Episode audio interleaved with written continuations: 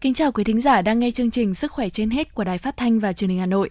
Chương trình được phát sóng trên tần số FM 90 MHz và phát trực tuyến tại website hanoitv.vn. Thưa quý vị, theo Bộ Y tế, trước diễn biến phức tạp của dịch COVID-19 trên thế giới trong thời gian qua, với sự xuất hiện của những biến chủng mới của SARS-CoV-2, các nhà khoa học phải nghiên cứu đánh giá lại thời gian ủ bệnh của COVID-19. Do vậy, Bộ Y tế vừa có quyết định thời gian cách ly tập trung đối với những người có tiếp xúc gần với các ca bệnh dương tính với SARS-CoV-2 và các trường hợp nhập cảnh vào Việt Nam sẽ kéo dài 21 ngày thay vì 14 ngày so với trước đây. Mục tiêu điểm sức khỏe hôm nay sẽ đề cập về vấn đề này. Thưa quý vị, trong mục Vui sống mỗi ngày, chuyên gia của chương trình sẽ đưa ra những cảnh báo về tình trạng gia tăng người trẻ mắc tăng huyết áp. Phần cuối chương trình, mời các bạn nghe bài viết có nhan đề Lòng tốt giữa vực thẳm COVID-19 tại Ấn Độ. Còn ngay bây giờ, mời quý vị cùng nghe những thông tin y tế ở trong và ngoài nước do phóng viên Sức khỏe trên hết cập nhật.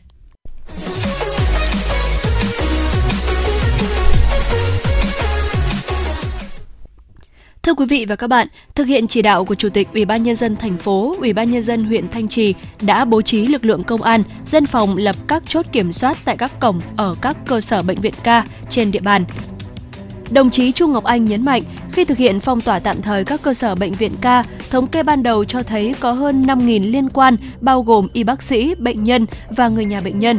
Ổ dịch tại đây có tính chất còn phức tạp hơn cả ổ dịch tại Bệnh viện Bệnh nhiệt đới Trung ương Cơ sở 2, huyện Đông Anh. Do đó, Chủ tịch Ủy ban nhân dân thành phố đề nghị tập thể cán bộ công nhân viên bệnh viện K phát huy tinh thần trách nhiệm cao nhất để tham gia và thực hiện nghiêm túc, chặt chẽ yêu cầu phòng chống dịch của Bộ Y tế và Ủy ban nhân dân thành phố, cùng động viên bệnh nhân, người nhà bệnh nhân yên tâm cùng đồng hành thực hiện cách ly y tế tại bệnh viện. Chủ tịch Ủy ban nhân dân thành phố khẳng định sẽ hỗ trợ hết sức để bệnh viện K thực hiện tốt nhiệm vụ phong tỏa để phòng dịch. Chủ tịch Ủy ban nhân dân thành phố đề nghị Bộ Y tế, các bệnh viện thuộc quản lý của Bộ Y tế trên địa bàn như bệnh viện K tăng cường phối hợp chặt chẽ với thành phố Hà Nội, nhất là về vấn đề thông tin để kịp thời phối hợp đồng bộ, triển khai các biện pháp phòng chống dịch bảo đảm hiệu quả cao nhất.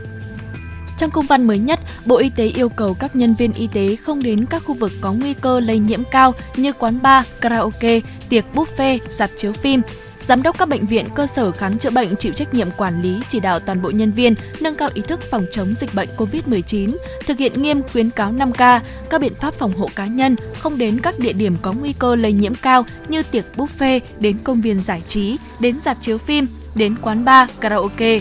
Bộ Y tế cũng yêu cầu các cơ sở y tế tổ chức xét nghiệm COVID-19 ngẫu nhiên cho nhân viên y tế ở các khoa, phòng có nguy cơ cao và nhân viên làm việc ở khu vực sàng lọc, phân luồng, cách ly, cho người bệnh ở một số khoa, phòng có nguy cơ cao hoặc những người bệnh chịu ảnh hưởng nặng khi nhiễm COVID-19 như người bệnh tại khoa cấp cứu, hồi sức tích cực, truyền nhiễm. Thông báo và thống nhất với các bệnh viện tuyến cuối việc chuyển người bệnh đến trước khi chuyển tuyến. Các cơ sở điều trị bệnh nhân COVID-19 khi cho bệnh nhân COVID-19 xuất viện phải thông báo cho Sở Y tế các tỉnh, thành phố, nơi người bệnh cư trú để tiếp tục tổ chức quản lý, cách ly, theo dõi, xét nghiệm người bệnh, người nhà người bệnh theo quy định hiện hành. Khi ngồi sau xe máy, người phụ nữ này không may bị cuốn áo chống nắng vào bánh xe, khiến tay cũng bị cuốn theo. Bệnh nhân 28 tuổi, trú tại Đông Triều, Quảng Ninh, được vào Bệnh viện Việt Nam Thụy Điển Uông Bí với vết thương cẳng tay trái, sưng nề biến dạng 1/3 dưới cẳng tay trái, hạn chế vận động, xây xát ra vùng gối trái. Ngay sau khi tiếp nhận, qua thăm khám, các bác sĩ chẩn đoán bệnh nhân bị gãy hở độ 1/3 dưới hai xương cẳng tay trái. Được biết lúc nhập viện, bệnh nhân đang mang thai ở tháng thứ 4. Các bác sĩ khoa chấn thương chỉnh hình và bỏng cho biết, bệnh nhân nhanh chóng được sơ cứu và tiến hành kéo nắn, bó bột cố định cẳng tay. Rất may mắn thai nhi không bị ảnh hưởng. Theo bác sĩ, đây không phải là lần đầu tiên bệnh viện tiếp nhận và xử lý ca bệnh liên quan đến tai nạn do áo chống nắng.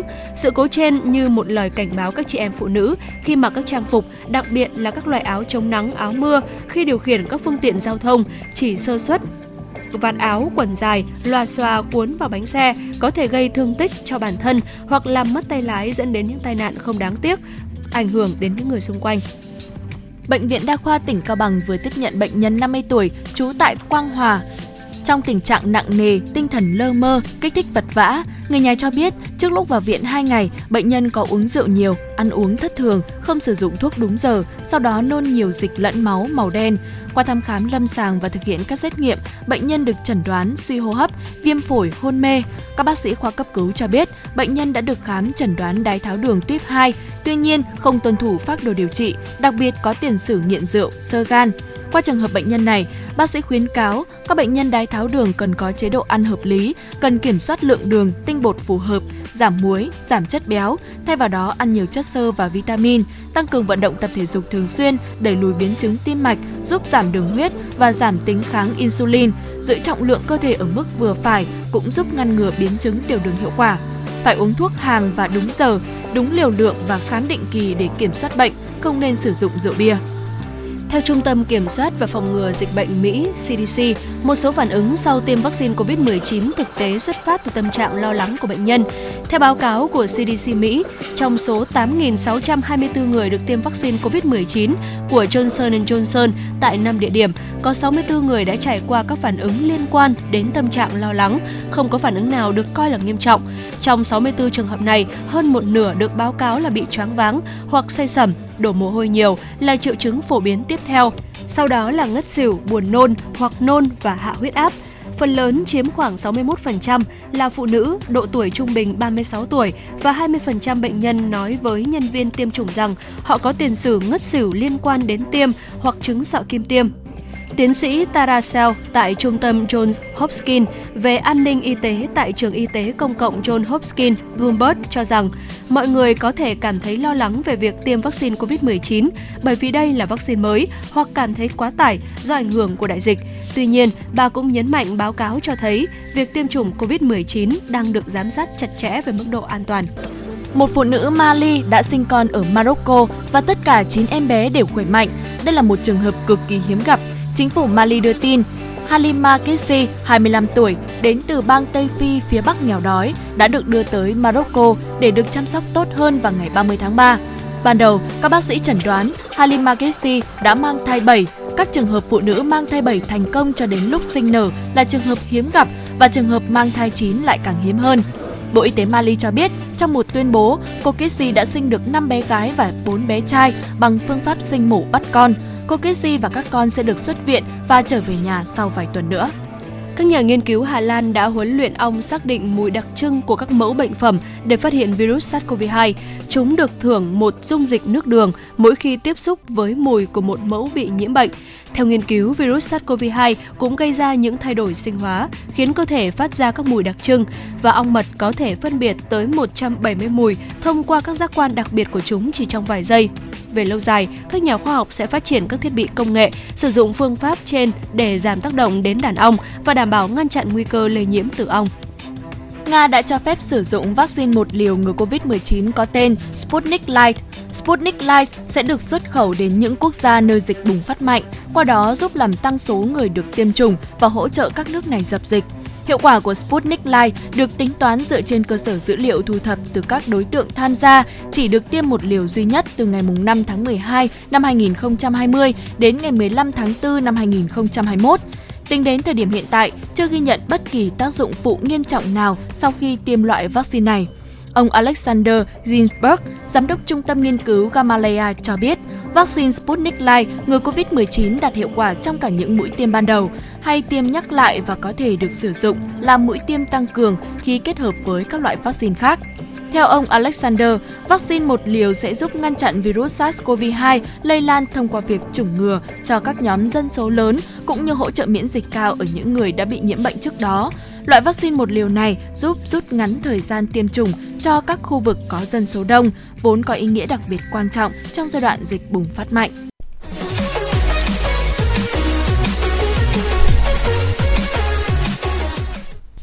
Thưa quý vị và các bạn, ngoài những lỗ hổng trong khu cách ly để lây nhiễm chéo, thì yếu tố bất ngờ và nguy hiểm nhất của đợt dịch này là nhiều trường hợp đã hết thời gian cách ly tập trung về với cộng đồng mới phát hiện dương tính và trở thành nguồn lây bệnh ra bên ngoài.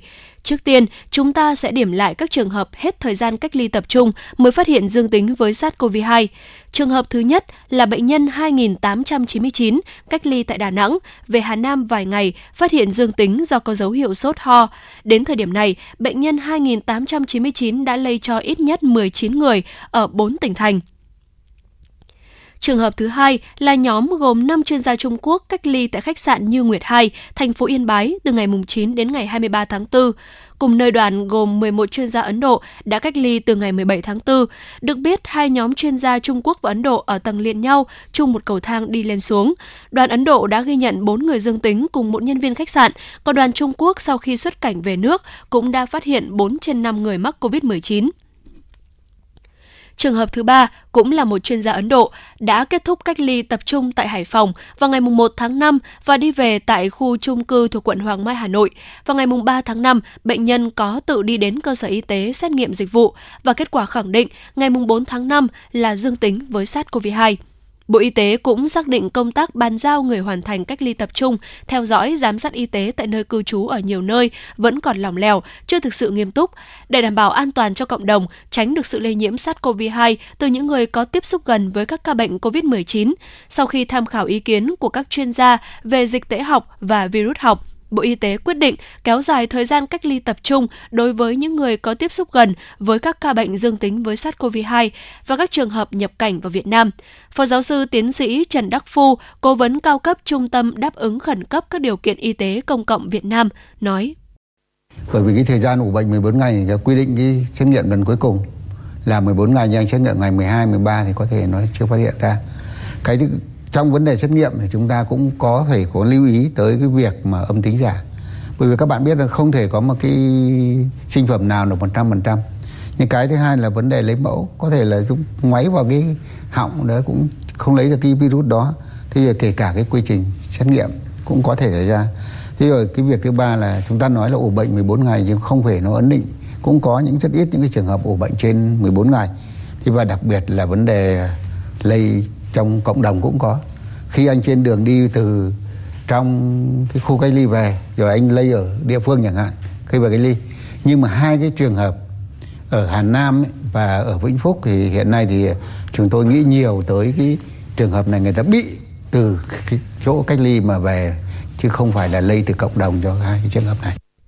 Phó giáo sư Trần Đắc Phu nhấn mạnh cần tập huấn luyện cho cán bộ nhân viên, quản lý khu cách ly tập trung về vấn đề kiểm soát nhiễm khuẩn, đồng thời tăng cường kiểm tra, giám sát người sau cách ly. Về vấn đề biến thể mới B.1.617.2 của Ấn Độ, Phó giáo sư Trần Đắc Phu khuyến cáo mọi người cần phải cảnh giác cao độ bởi nguy cơ lây nhiễm hiện nay có thể ở ngay xung quanh chúng ta. Trước tiên thì tôi nói rằng nó lây lan rất nhanh. Cái thứ hai là lây rất mạnh, nhanh chóng từ người này sang người khác. Thế và từ người này sang người khác mà lúc chúng ta đi lại này thì nó nhanh chóng từ địa bàn này sang địa bàn khác, từ địa bàn này sang tỉnh này sang tỉnh khác. Thì đấy là cái thứ nhất. Cái thứ hai tôi thấy là nó cũng lây theo nhiều các cái hình thức. Ví dụ các bạn biết ấy, là hiện nay là nó lây ở trong quán bar này, lây ở trong karaoke này, lây do tiếp xúc này, và đặc biệt vừa qua là lây trên máy bay. Và chúng ta phát hiện được bằng chứng là chỉ ngồi hàng ghế trước, hàng ghế sau đấy cũng lây, thì tôi cho rằng nó rất nhiều các cái hình thức. Và tôi cho rằng là hiện nay thì đứng về cái nguy cơ ấy, tôi cho rằng là rất cao. Thế và như Phó Thủ tướng vẫn nói là hiện nay chúng ta ấy là phải gần như là kiểu là vừa chú ý là thủ trong giảm ngoài. Ở ngoài thì các bạn biết rằng là nhập, thế còn trong ấy thì là chúng ta có lây ở cộng đồng này, có lây ở quán bar này, và đặc biệt bệnh viện, có cả ở bệnh viện. Thế thì tôi nói rằng là nguy cơ nó rất lớn, mà kể cả trong một cái đám như này tôi không biết là anh có bị hay không, và kể cả cũng phải đặt vấn đề là mình có bị hay không, bởi vì mình cũng đi nhiều người mà một lúc sơ suất, mà trong cái lúc mà biến chủng nó lây lan lên mạnh như này thì rất là nguy hiểm, nên chúng tôi nghĩ rằng là trong lúc này phải rất cảnh giác cao độ. Tại cuộc họp Ban Chỉ đạo Quốc gia phòng chống COVID-19 mới đây, Bộ trưởng Bộ Y tế Nguyễn Thanh Long cũng đề nghị tất cả các địa phương tổ chức đợt cao điểm phòng chống dịch COVID-19, bao gồm tiến hành tổng rà soát các trường hợp là người nước ngoài nhập cảnh vào Việt Nam, rà soát những người làm việc tại các cơ sở kinh doanh, vũ trường, bar, karaoke, massage và các đối tượng khác để tiến hành xét nghiệm tầm soát các trường hợp mắc bệnh trong cộng đồng. Các địa phương cần quán triệt chỉ đạo của Thủ tướng thực hiện khoanh vùng, cách ly, dập dịch nhanh chóng, sớm ổn định tình hình tại địa phương, nâng cao trách nhiệm của người đứng đầu trong công tác phòng chống dịch COVID-19. Bên cạnh đó, cần đẩy mạnh truyền thông và thực hiện nghiêm các biện pháp để bảo đảm người dân tuân thủ khuyến cáo 5K của Bộ Y tế, song song thực hiện tiêm chủng an toàn vaccine phòng COVID-19 theo đúng tiến độ.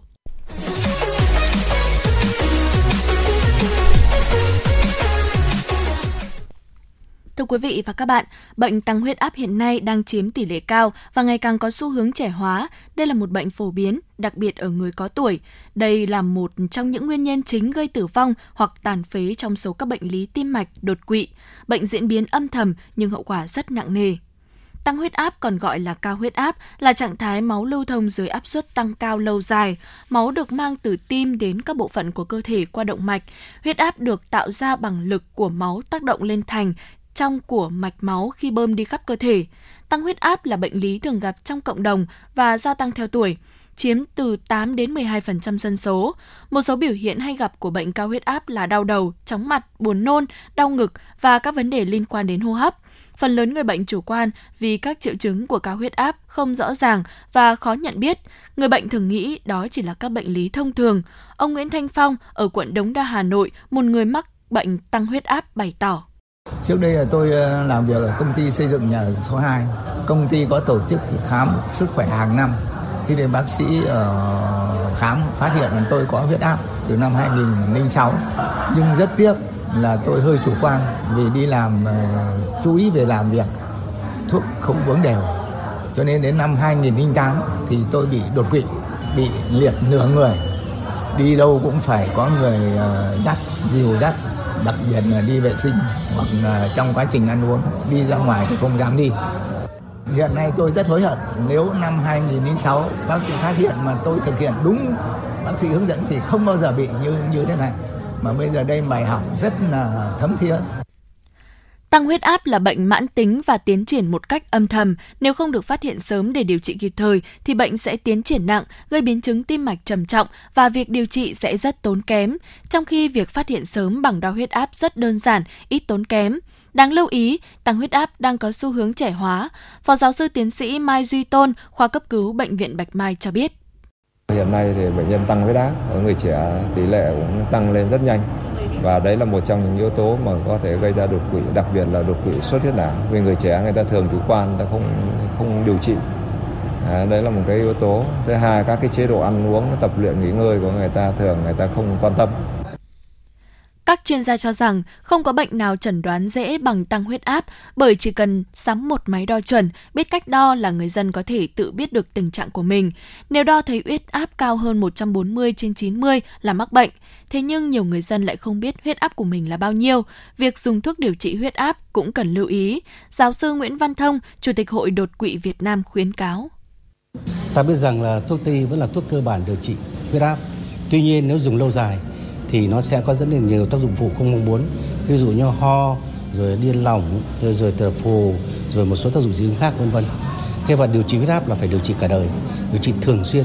Nếu dùng thuốc tây y lâu dài có thể đến kháng thuốc và một số tác dụng phụ thêm. Cho nên chủ trương chung là hiện nay là kết hợp hai nền y học hiện đại với y học cổ truyền dân tộc. Thế thì nếu mà dùng kết hợp hai loại này thì chúng ta thấy rất rõ là nó giảm tác dụng phụ không mong muốn của thuốc. Ví dụ như những tác dụng phụ như trên tôi nói, đồng thời sẽ được giữ được ổn định của huyết áp lâu dài.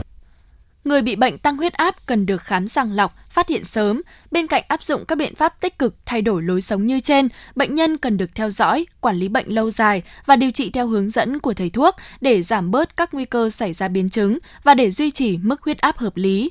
Tăng huyết áp là một vấn đề y tế cần sự quan tâm của toàn cầu. Vì vậy, để phòng bệnh hiệu quả, người dân có lối sống lành mạnh như tạo môi trường không khói thuốc, bảo đảm thực phẩm sạch và an toàn, có bầu không khí trong lành. Hệ thống y tế cần tiếp tục cải cách tập trung và tăng cường hệ thống y tế công cộng, đồng thời truyền thông để người dân hiểu về bệnh không lây nhiễm, để dự phòng tăng huyết áp nói riêng cũng như các bệnh không lây nhiễm nói chung. Bộ Y tế khuyến cáo người dân cần ăn tối đa một thìa cà phê muối mỗi ngày, tăng cường rau xanh, hoa quả tươi, hạn chế thức ăn có nhiều cholesterol và axit béo no. Bên cạnh đó, duy trì vòng bụng dưới 80cm ở nữ và dưới 90cm ở nam. Nếu uống bia, mỗi ngày chỉ nên uống tối đa 2 cốc, ngừng hoàn toàn việc hút thuốc lá, thuốc lào, đi bộ hoặc vận động vừa phải đều đặn từ 30 phút mỗi ngày, tương đương khoảng 10.000 bước chân một ngày. tránh lo âu, căng thẳng thần kinh, cần thư giãn thoải mái, tránh bị lạnh đột ngột. Mỗi người cần nhớ chỉ số huyết áp của mình như tuổi của mình vậy. Mỗi người chỉ cần tự đo huyết áp cho mình cũng có thể biết được huyết áp của mình ở ngưỡng nào, cao hay thấp. Chúng ta chủ động kiểm tra huyết áp của mình, không đợi đến lúc có triệu chứng cỡ nặng mới đo huyết áp. Nếu biết bệnh, phòng ngừa điều trị tốt thì giảm các biến cố tim mạch, nhất là với gia đình có tiền sử cao huyết áp. Con cái cũng cần chú ý kiểm tra huyết áp từ sớm theo định kỳ. Khi có chỉ định của thầy thuốc, cần uống thuốc đều, lâu dài, kể cả khi chỉ số huyết áp được hạ xuống mức bình thường.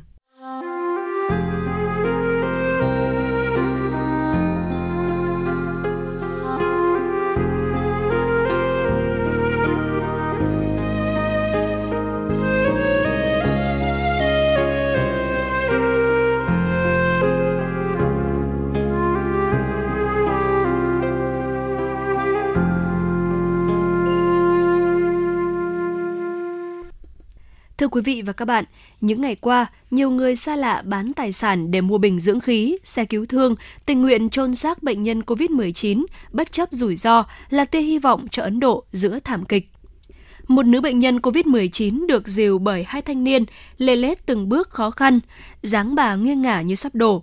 Khi con trai bà đang tuyệt vọng tìm kiếm sự giúp đỡ, người phụ nữ chỉ có thể kêu gào, "Xin hãy cứu tôi chết mất." Khi mọi cánh cửa hy vọng dường như khép lại, họ đã tìm được lối thoát. Sau nhiều ngày bị thuyên chuyển từ bệnh viện này đến bệnh viện khác, họ tới một ngôi đền của đạo Sikh ở Ghaziabad gần New Delhi với khát khao tìm nguồn oxy y tế. Một tình nguyện viên trấn an người phụ nữ và đưa bà chiếc mặt nạ oxy. Cuối cùng sau nhiều ngày, bà đã có thể thở dễ dàng hơn. Trong hơn một tuần, điểm tiếp tế dưỡng khí này do tổ chức phi lợi nhuận Khansa Help International thành lập tại ngôi đền của đạo Sikh đã cứu hàng nghìn bệnh nhân. Rất nhiều gia đình đổ xô đến đây mang theo những bệnh nhân nguy kịch.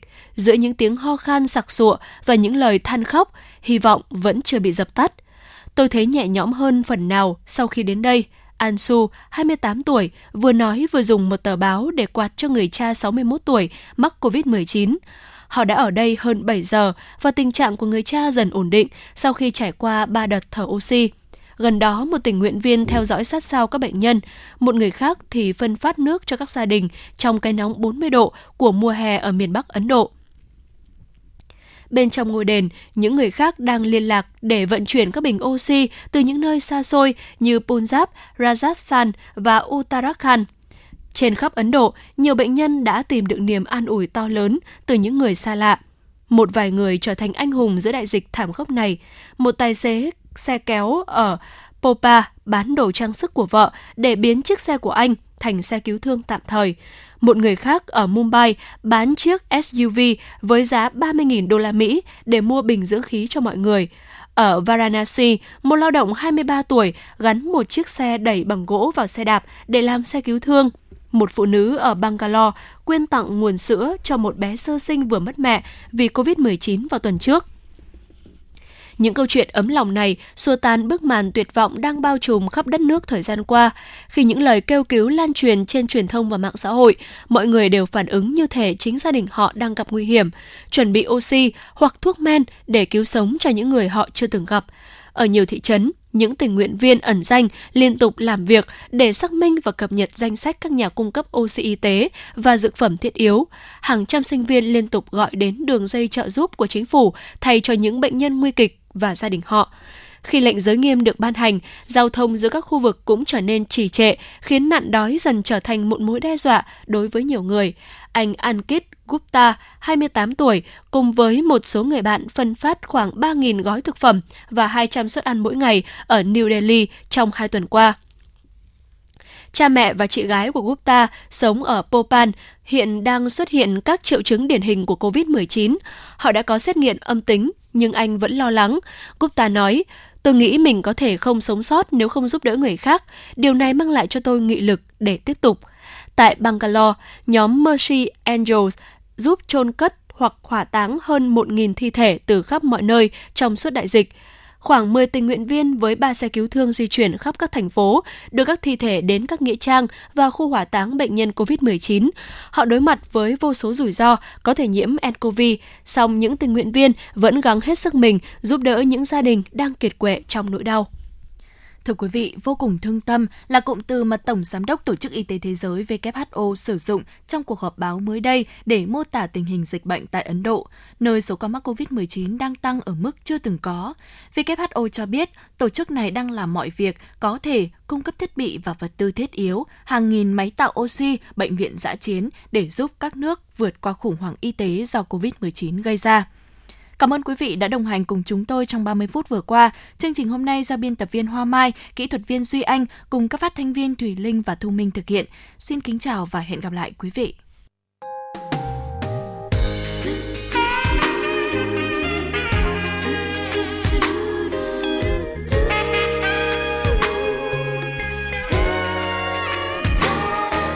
Một ngày trôi qua tự nhiên lòng cảm thấy thời gian trôi làm sao để giữ lấy, lòng này bâng khuâng vì sao giờ chưa thấy điều mình ước mong cho phút giây ngày sau. Một ngày lăn quanh nhiều nơi từng góc phố, vì đời qua đi còn bao điều khốn khó, từng ngày loay hoay bần chân trần sương gió, chẳng thể thoát đi bao buồn lo.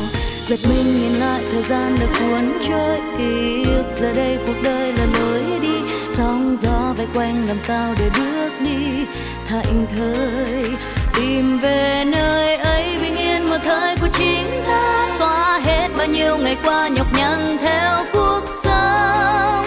Thôi dừng lại đây ta ước mơ một giấc mơ, làm sao sống như giấc mơ, làm sao như lúc bé thơ, được sống trong yêu thương ấm áp đêm đông buồn hiu, lạc vào trong một giấc mơ.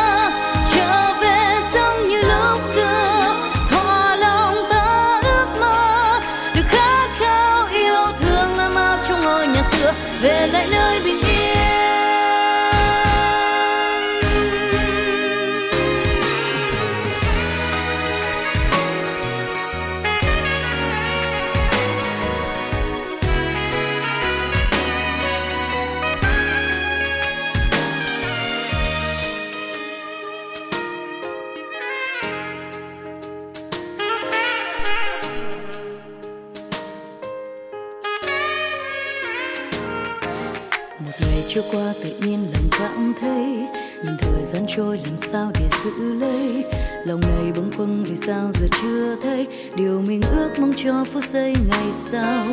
Một ngày lăn quanh nhiều nơi từng góc phố, nhìn đời qua đi còn bao điều khốn khó, từng ngày loay hoay bần chân trần sương gió, chẳng thể thoát đi bao buồn lo. Giật mình nhìn lại thời gian đã cuốn trôi ký ức, giờ đây cuộc đời là lối đi, sóng gió vây quanh làm sao để bước đi thảnh thơi tìm về nơi ấy bình yên một thời của chính ta, xóa hết bao nhiêu ngày qua nhọc nhằn theo cuộc sống. Thôi dừng lại đây ta ước mơ một giấc mơ, làm